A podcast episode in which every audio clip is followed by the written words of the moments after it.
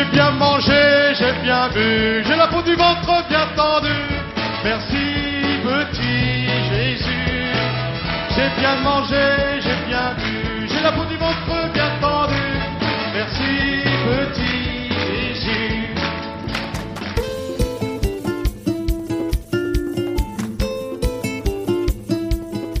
Hello, c'est Charles Brumeau, diététicien. Bienvenue à Dans la poire, le podcast pour mieux manger. Ravi, ravi de vous retrouver pour ce 27e épisode consacré à pourquoi on mange trop à certains repas et surtout quelles solutions envisager pour revenir à des quantités adaptées à nos besoins.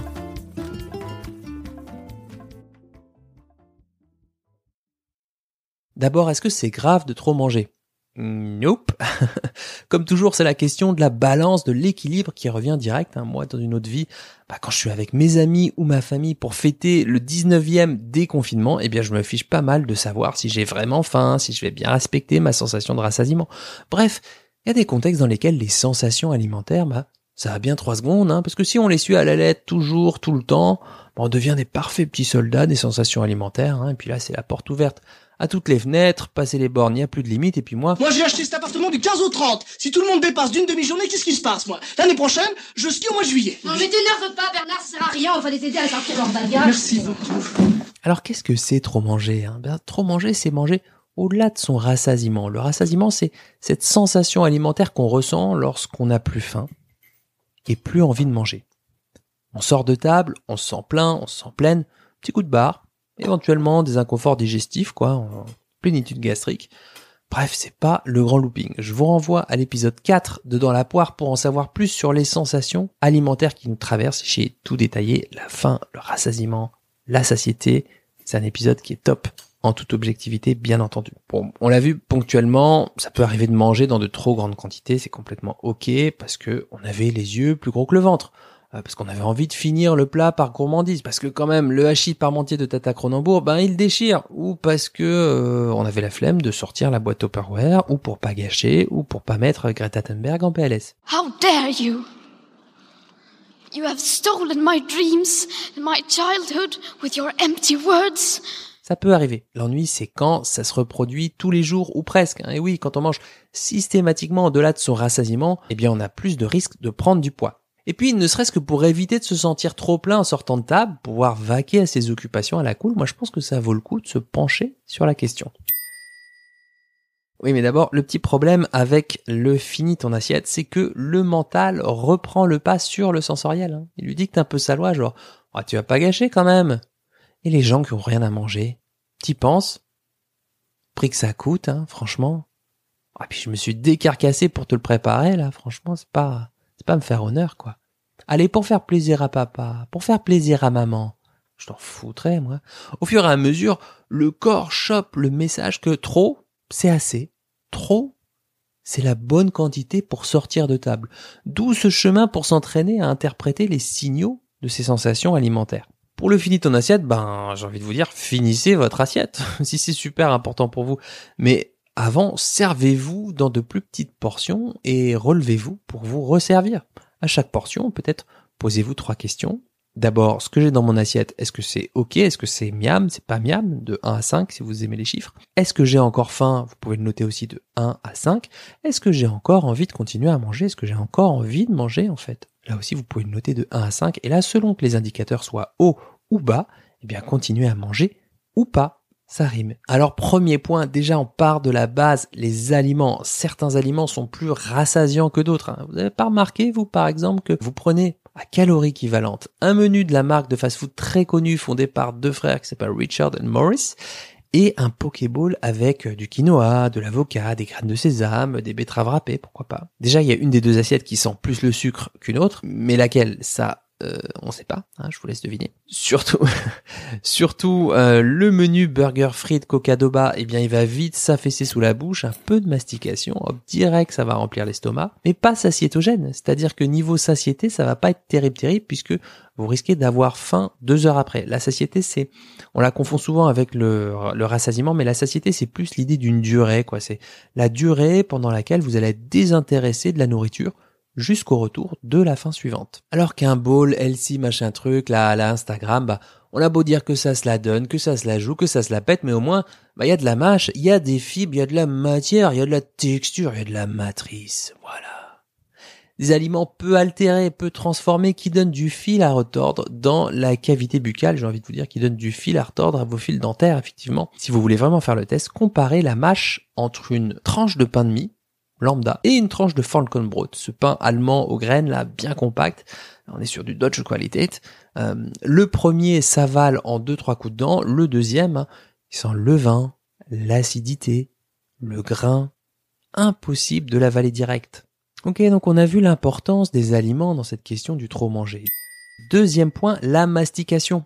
Toujours en un mot, hein, c'est important, des fois que voilà. Hein.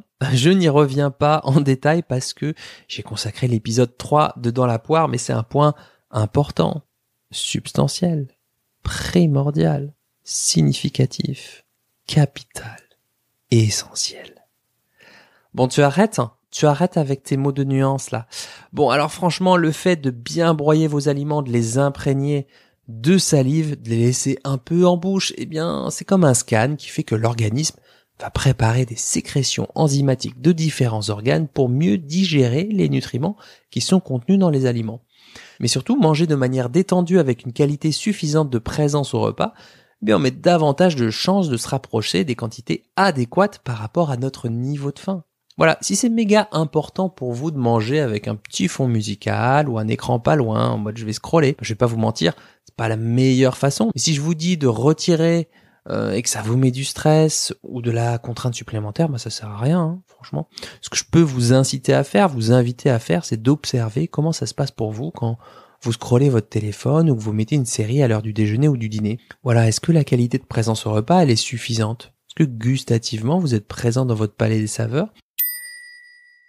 Troisième point, qui est aussi lié au deuxième point de la mastication, le temps d'ingestion des aliments. Côté au moins 15 à 20 minutes pour que les deux cerveaux, celui situé juste au-dessus des yeux et l'autre situé juste au-dessus de la ceinture, puissent communiquer entre eux et s'envoyer des messages. Si vous gobez vos aliments, ces deux-là, ils n'auront pas le temps de s'échanger des textos. Et c'est ballot parce que pendant ce temps, vous pouvez manger plus que vos besoins réels, sans forcément avoir de signaux de rassasiement. Donc faut laisser un petit temps d'échange, quoi. En gros, plus c'est urgent, moins c'est urgent. Quatrième point, le plaisir. Pour le plaisir, prendre le temps de temps en temps. Méga important parce que le rassasiement correspond à la chute du plaisir en bouche. C'est-à-dire que c'est bon, mais ça devient moins bon, quoi. En effet, la première bouchée de votre repas, si vous avez faim, que vous mangez un aliment qui vous faisait vraiment envie, elle est à 10 sur 10 si vous deviez la noter. La deuxième, pareil, 10 sur 10. Puis ça commence à baisser, quoi. C'est quand même juteux, fondant, croustillant. Allez, 9 sur 10. Puis tout doucement, ça chute, 8 sur 10. Un peu comme une élection présidentielle, hein, avec la conquête du pouvoir, 10 sur 10, état de grâce. Tout le monde est content. Et puis ensuite, l'exercice du pouvoir avec la baisse de popularité dans les sondages. Là, c'est pareil, bien l'aliment devient de moins en moins populaire, peut-être pas dans le palais de l'Élysée, mais dans votre palais des saveurs. Et quand cette note baisse à moins de 5 sur 5, on peut dire peut-être 4 sur 5, eh bien il serait le temps de reposer cette fourchette et d'arrêter de manger.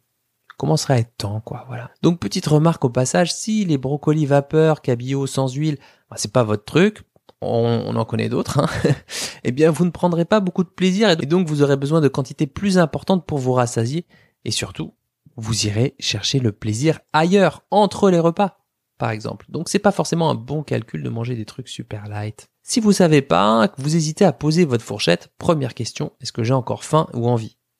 Puis ensuite, si vous n'arrivez pas à répondre à cette question, observez ce qui se passe si vous vous arrêtez de manger. Est-ce que j'ai plus d'énergie ou pas? Comment je me sens après le repas?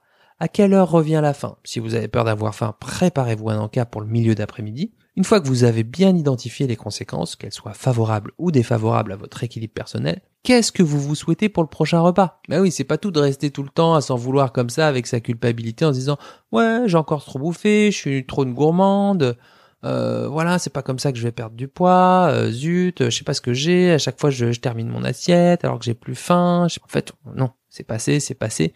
L'idée c'est de creuser en mode qu'est-ce qui fait que je suis arrivé à arrêter de manger pour me sentir juste bien?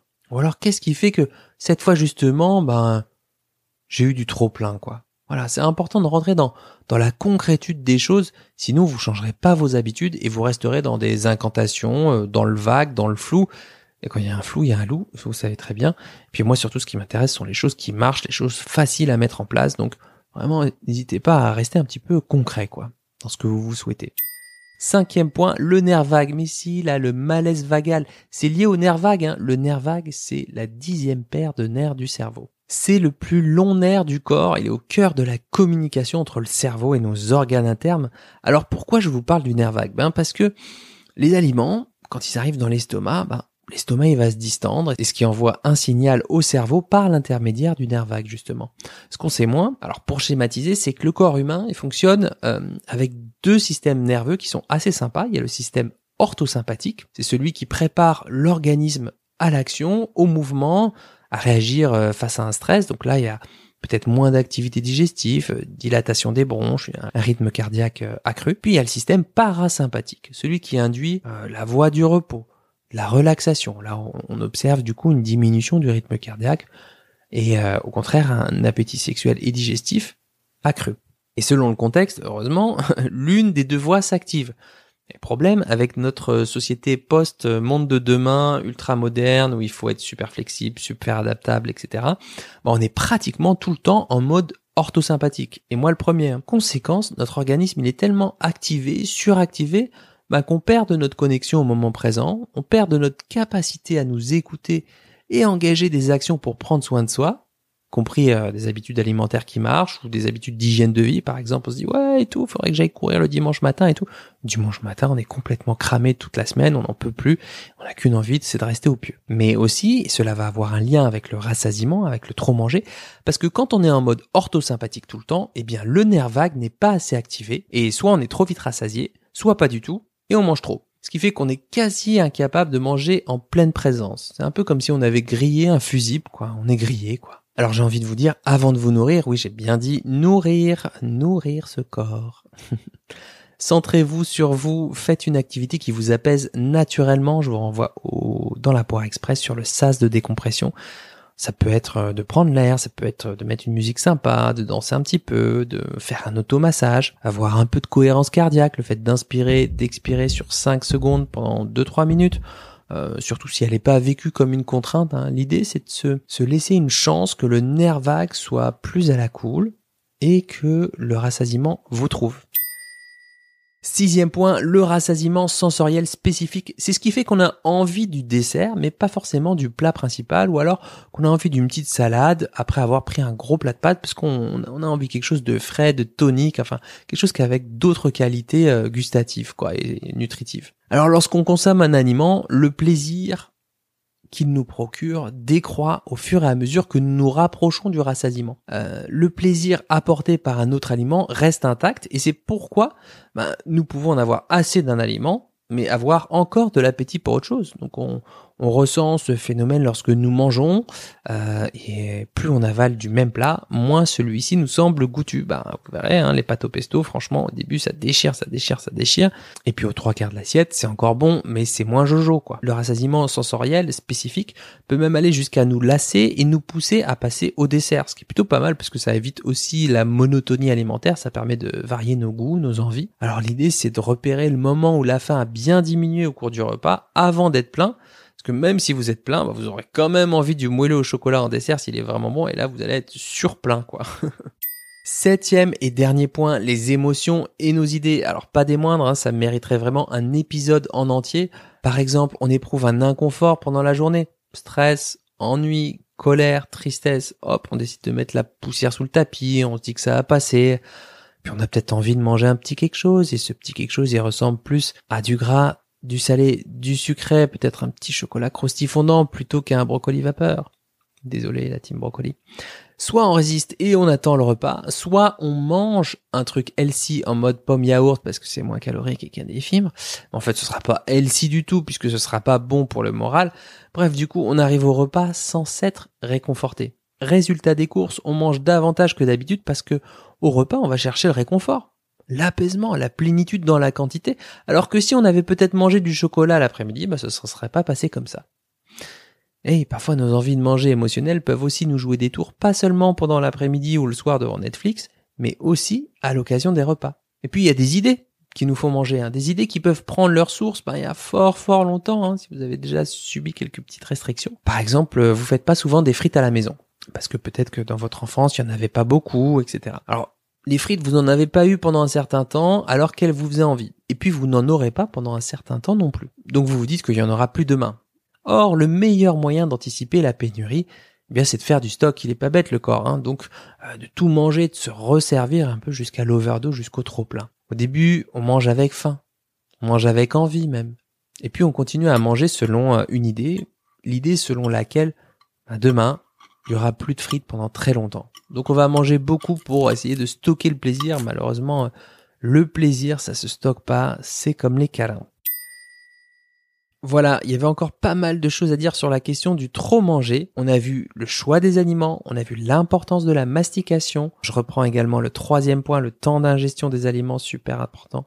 Le plaisir très important également, le nerf vague auquel on ne pense pas du tout et le fait qu'on soit tout le temps à bloc, y compris au niveau du repas et qu'on se mette pas mal de pression sur le repas, donc ça, ça nous aide pas forcément à trouver le rassasiement ou à ce que le rassasiement nous trouve. Également le rassasiement sensoriel spécifique, on vient de le voir. Et puis le dernier point, les émotions et les idées qui peuvent nous faire manger trop. Voilà, il y avait encore pas mal de choses à dire sur la question du trop manger. J'espère que ça vous aura parlé, que vous aurez pu cheminer tranquillement de votre côté, enfin de votre côté pas trop. Hein. Restons connectés. Moi, je compte sur vous pour me dire si vous arrive de trop manger régulièrement et si cet épisode vous a aidé à creuser une piste. Vous pouvez me le dire en commentaire sur Apple Podcast, sur Instagram ou sur ma chaîne YouTube à Charles Brumeau.